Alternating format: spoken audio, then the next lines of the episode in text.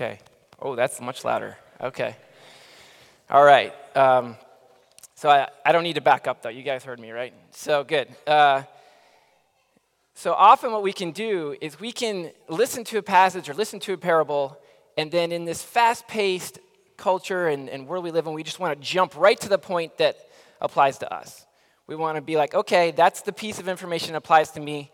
I can just chill out and tune out everything else, right? And we often do that. Like, I, some of you are working from home and you're in these long Zoom meetings and you start to zone out, and then you just are looking for that one thing that applies to you, and then, okay, I got my check, I, I'm good. I'm just going to zone out for the rest of the, of the meeting. Well, don't zone out this morning, okay? Please stay with this. Uh, be open to what God is showing you. He may show you something that you didn't notice when you've read this parable before. I know He did that with me as I was studying this parable. So please be quick, or sorry, slow to, to listen and to be open to what God is, is showing us. So, without further ado, let's, let's get to our passage today. It should be up on the screen Matthew 25, verses 14 through 30. For it will be like a man going on a journey who called his servants and entrusted them to his property. To one he gave five talents, to another two, to another one, each according to his ability. Then he went away. He who, received the, he who had received the five talents went at once and traded with them, and he made five talents more. So also he who had the two talents made two talents more. But he who had received the one talent went and dug in the ground and hid his master's money. Now, after a long time, the master of these servants came and settled accounts with them.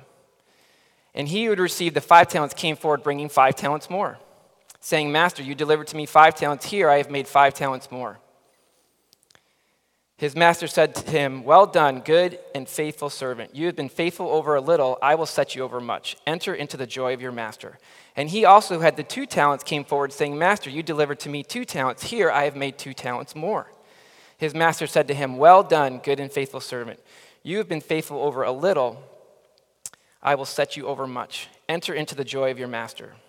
He also, who had received the one talent, came forward, saying, Master, I knew you to be a hard man reaping where you did not sow, and gathering where you scattered no seed. So I was afraid. And I went and I hid your talent in the ground. Here you have what is yours. But his master, answered, his master answered him, You wicked and slothful servant, you knew that I reap where I have not sown and gather where I scattered no seed. Then you ought to have invested my money with the bankers, and at my coming I should have received mine own with interest. So take the talent from him and give it to the one who has the ten talents. For to everyone who has, more will be given, and he will have an abundance. But from the one who has not, even what he has will be taken away. And cast the worthless servant into the outer darkness, in the place where there will be weeping and gnashing of teeth. Let's pray. Father, your word is a sword, it cuts through bone and marrow, and it exposes and shows us who we are in, uh, in light of you. Father, we pray today that as we study this, as we move through this parable and learn what you're trying to show us and teach us, that again our hearts would be open and soft, that the soil in our heart would be fertile today, Lord. Please lead us and guide us in, uh, in this study. In Jesus' name we pray. Amen. So, the roadmap for today is we're going to start with the kingdom of heaven. What is this kingdom? Why does Jesus talk about it all the time? And then we're going to go on to the steward, what stewardship in the kingdom looks like. And then finally, hope in this kingdom. So there's many parables in the book of Matthew that start with the kingdom of heaven is like. 32 times the kingdom of heaven is mentioned in the book of Matthew. Jesus really wants us to understand what this kingdom of heaven is about. Why, do, why should we care about it? Jesus cares about it. Right? In Matthew 3 2, John the Baptist is preparing the way. He says, Repent, for the kingdom of heaven is at hand. So, this is preparing the way of Jesus. Jesus has not started his earthly ministry yet. And John the Baptist here is preparing that, and he opens up with the kingdom of heaven is at hand. Today, the kingdom of heaven is at hand here with us today, this morning. So, what is this kingdom of heaven, right? It's synonymous with the expression kingdom of God, right? You, we've heard that expression as well kingdom of God throughout the Bible. And interchangeable. But what's interesting is that Matthew is the only gospel that uses the phrase kingdom of heaven. Nowhere else is that phrase used but in the book of Matthew. So Matthew specifically chose that phrase. Some would say because he didn't want to use the, the name of God, because writing that name in, uh, for Jewish people can be a stumbling block. Another reason is because he wanted to highlight that this kingdom is a spiritual kingdom. He wanted to make, it clear that this is not a physical kingdom on earth, this is a spiritual kingdom, and that's why he chose kingdom of heaven. Regardless of, of why he chose that phrase, that's the phrase we're going to use today throughout the sermon. So the kingdom of heaven in Matthew 13, again, is described as a, as a hidden treasure. The verse goes like this in verse 44. The kingdom is like a treasure hidden in a field, which, when the man found it, covered it up. Then in his joy, he goes and sells all that he has and buys the field. So in 1344, we see that this kingdom is something to be treasured. It is a treasure. And we need to understand it. So through uh, throughout the Gospel of Matthew, we see this, this theme. And a simple, it, there's a lot that can be said about the kingdom of right? The whole sermon could be filled with that. But I'm going to give a, a simple uh, working definition. The kingdom of heaven is God's reign through God's people over God's place. God's reign through God's people over God's place. So let's start with God's reign. The master owns everything. This, the universe, right? There's no edge of the universe that God does not reign in his sovereign power, right? So we see that today the master owns the talents. He entrusts those talents to, to the servants. The kingdom traverses this life and the next. The kingdom doesn't end when we when we die, and it doesn't begin when we die. The kingdom is here, but not yet here. Okay? It's already here, but not yet here, right? So there's some, there's that seems like a, a contradiction. It's a bit of a paradox. And this is why we have to be open to uh, this this concept. It resists categorization. It doesn't necessarily fit into nice. Me as an engineer, I like nice, neat, you know, categories. And but the kingdom of heaven is a very huge concept.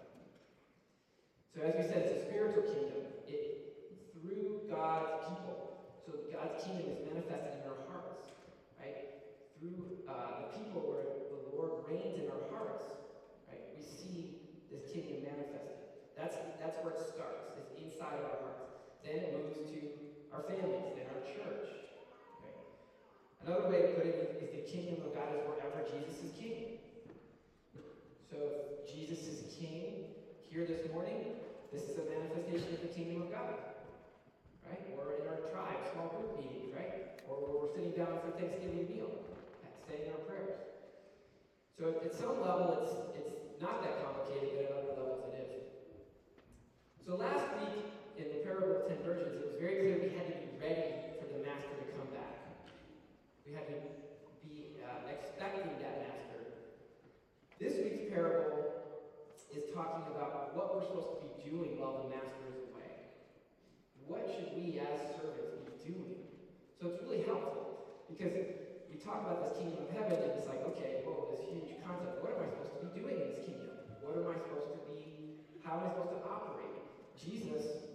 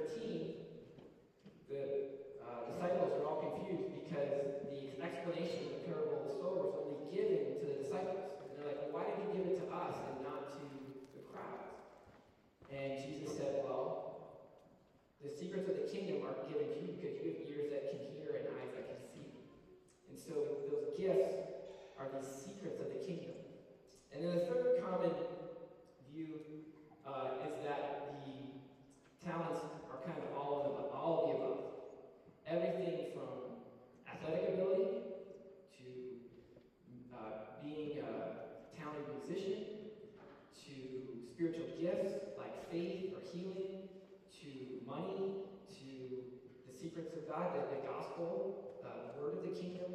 So there's, there's that's the most common, I think, uh, interpretation. And that's evidenced by the English word talent. Like we have this word talent that we use. He or she is a talented uh, pianist, right? So that is uh, where the word actually comes from. It's from this parable, the 13th century the word talent came from this parable. It's pretty interesting. So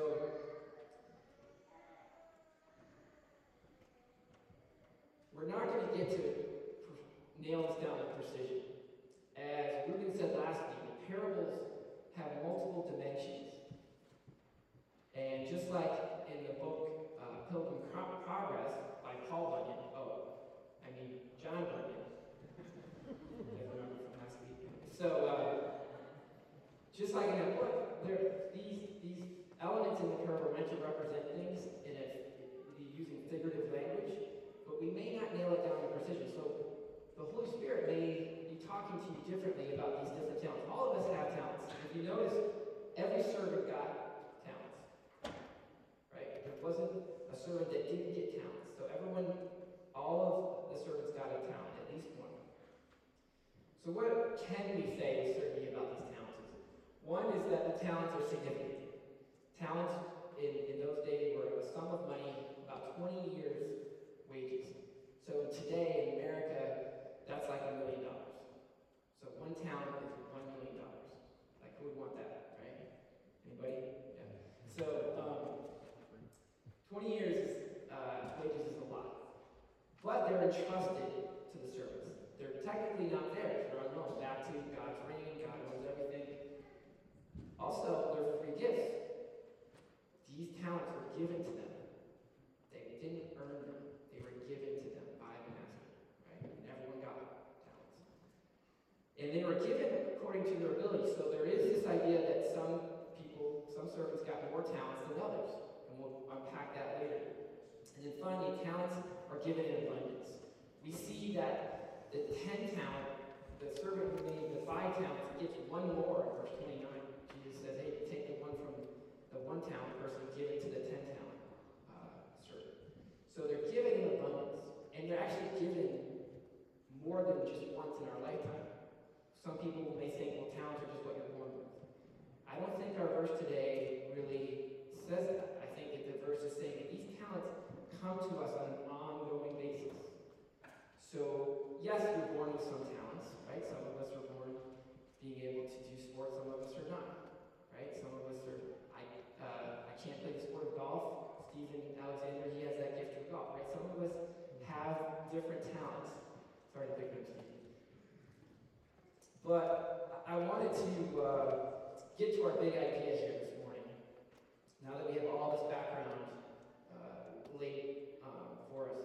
And the big idea, or the main idea, is true disciples of Jesus will use and manage the gifts of God. The gifts that God gives them to produce spiritual fruit. So again, true disciples steward the gifts that God gives them to produce spiritual fruit. What does this look like? What does stewardship look like in the kingdom? And we see the faithful servants. We see some of the things that they did, how they acted, and we can draw a lot from that, right? So the faithful servants, the first servant went at once. He got those five talents, and went at once to go to work and traded them. I don't know what traded them mean. I don't think there was a stock market back then. But I think what it means is he did some kind of business with it, right? He was working a business. I don't know if any of you have started a business or tried to uh, do a startup. It's a lot of work from watching others who have tried to do that. I know some of you do run businesses here, and it's, it's a lot of work, and there's a lot of risk involved. So there's a sense of urgency here. Also, that there's there's a sense of, of risk. These disciples took risk. Right? The servants took risk. They didn't sit back. They went to work immediately. And business, uh, it, it, requires risk management. You know, I work at, at GE, and I don't know how many different ways we talk about risk management, risk analysis, risk uh, process flow form. And there's risk, you know, we talk about how do we manage this risk. In the kingdom, in the economy of the kingdom, there is risk. some, oftentimes we think stewardship is like, well, I'm going to be the conservative guy. I'm going to be really just wise and steward. What did the disciples do? When Jesus in Matthew 4 said, Follow me and I'll make you fishers of men, did they say, Oh no, I have to go home and, and, and take care of my belongings and take care of the steward my house and my yard? No, they, they followed him. They risked their livelihoods. They risked their, their security. Their families were put at risk. Uh, they risked their reputations. There's, a, there's risk here. And stewardship often is seen as sort of like this faithful, just incremental thing. But that's not the stewardship that I don't think we see in this, in this passage or in the example of Jesus. He took a lot of risks, clearly. Right?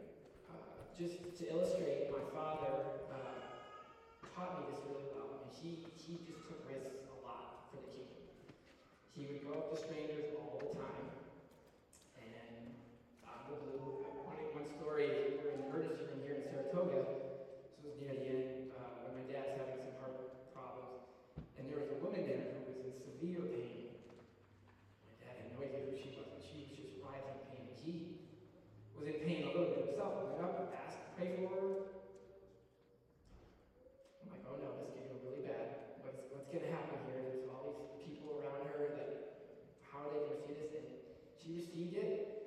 She was still in pain. She went in. She came out an hour later, and she was smiling, and she was uh, doing a lot better. So I looked at that. I said, "Wow, can I take that risk? Would you take that risk? Would you, do you do you take risks?" I think it's the question we have to ask this morning. Also, what we can see faithful servants, they knew their master. They, like they knew that the, their role in the kingdom. What did we say? God's reign through God's people. They knew that it was through God's people that this kingdom would advance. That's why they went immediately to go make a profit. They didn't sit around. They understood their role.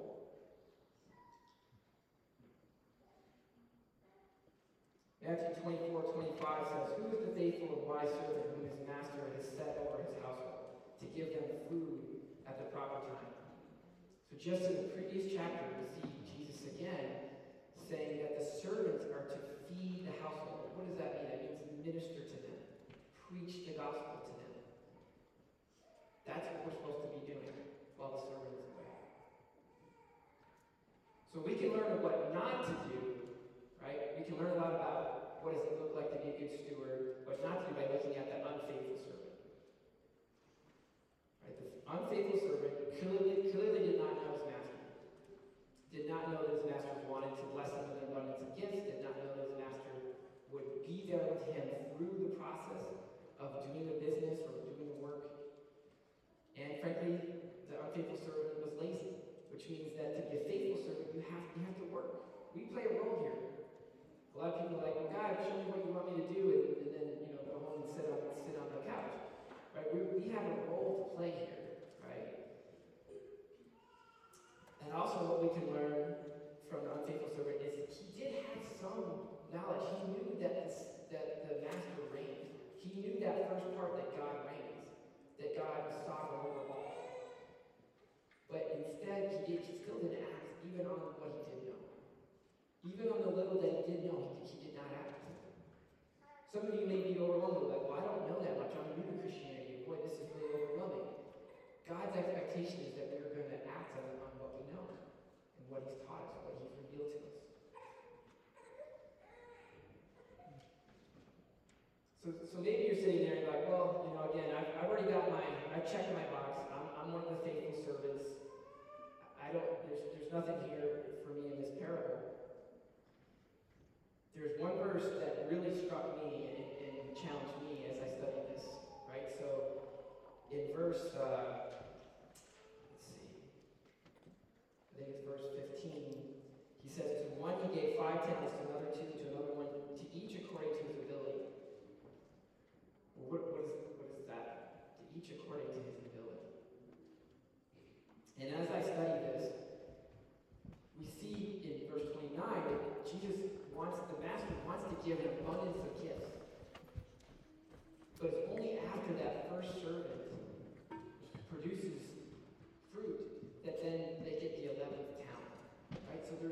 a maturation process, there's a maturity process here. The theologians call this sanctification. So if you if you are a follower of Christ, your, your work is not done. You need to grow.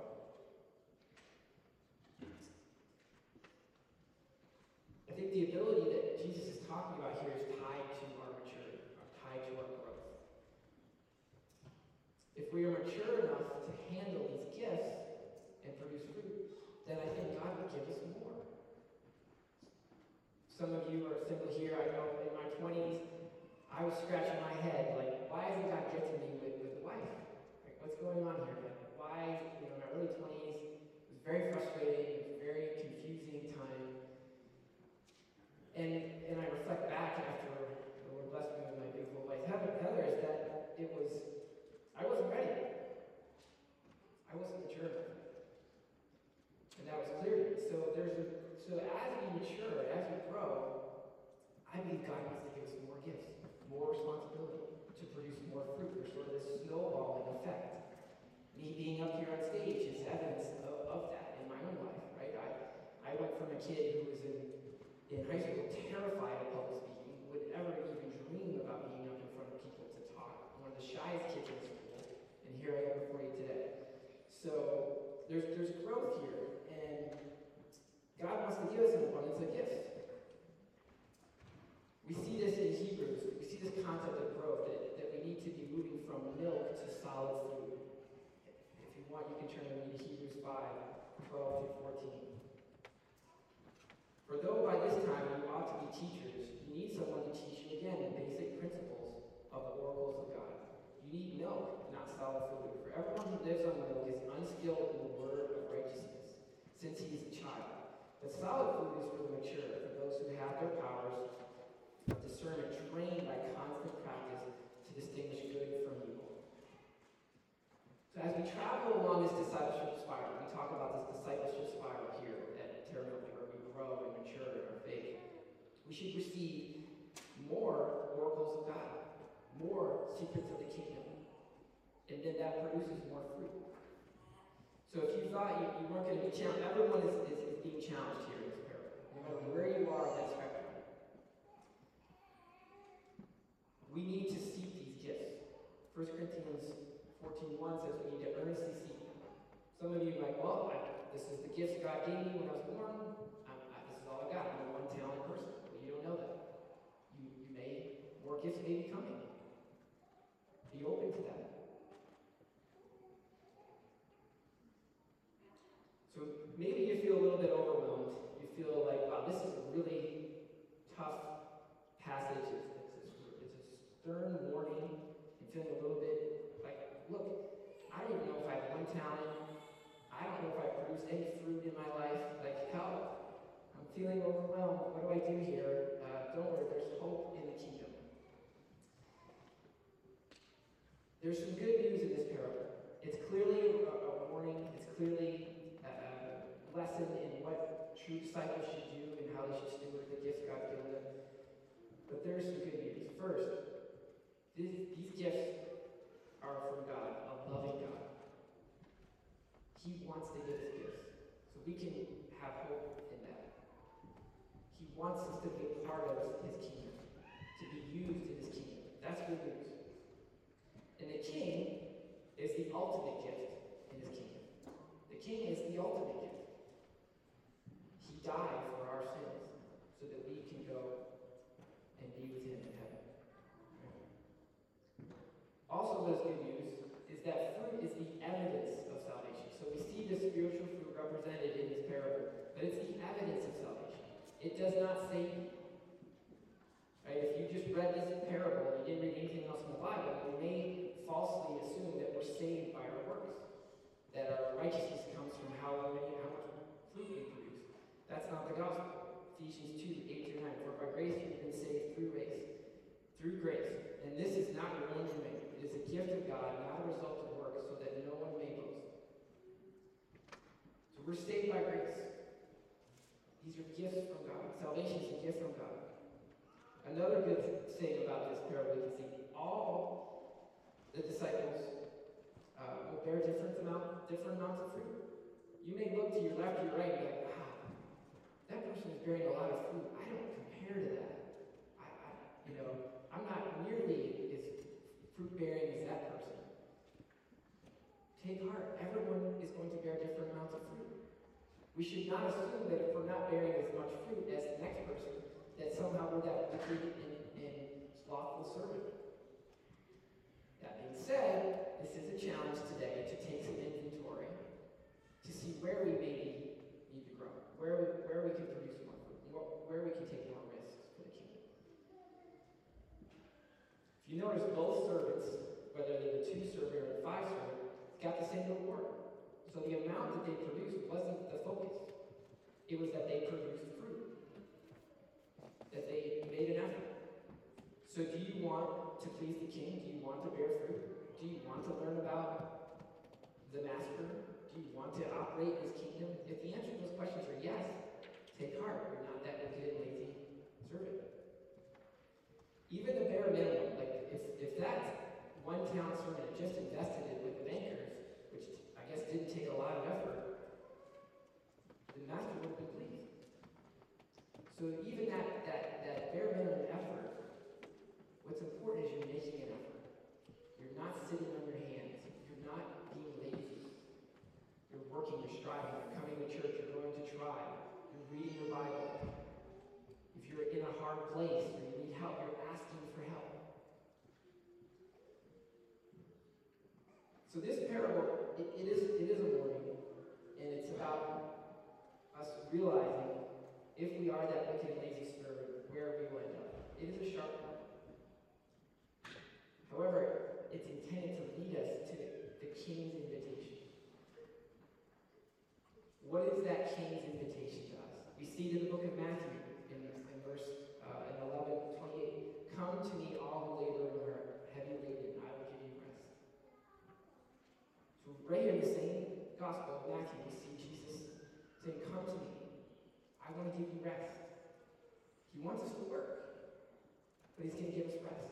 And that rest is spiritual rest, peace, joy, internal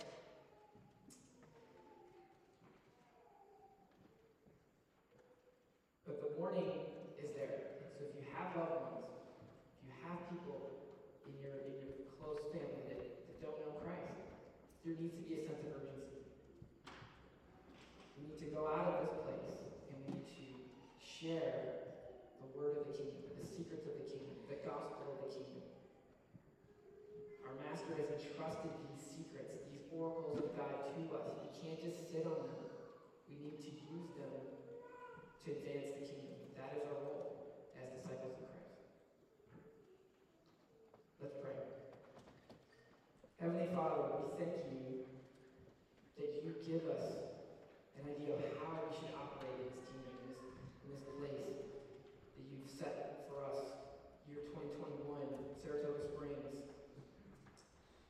You give us some insights.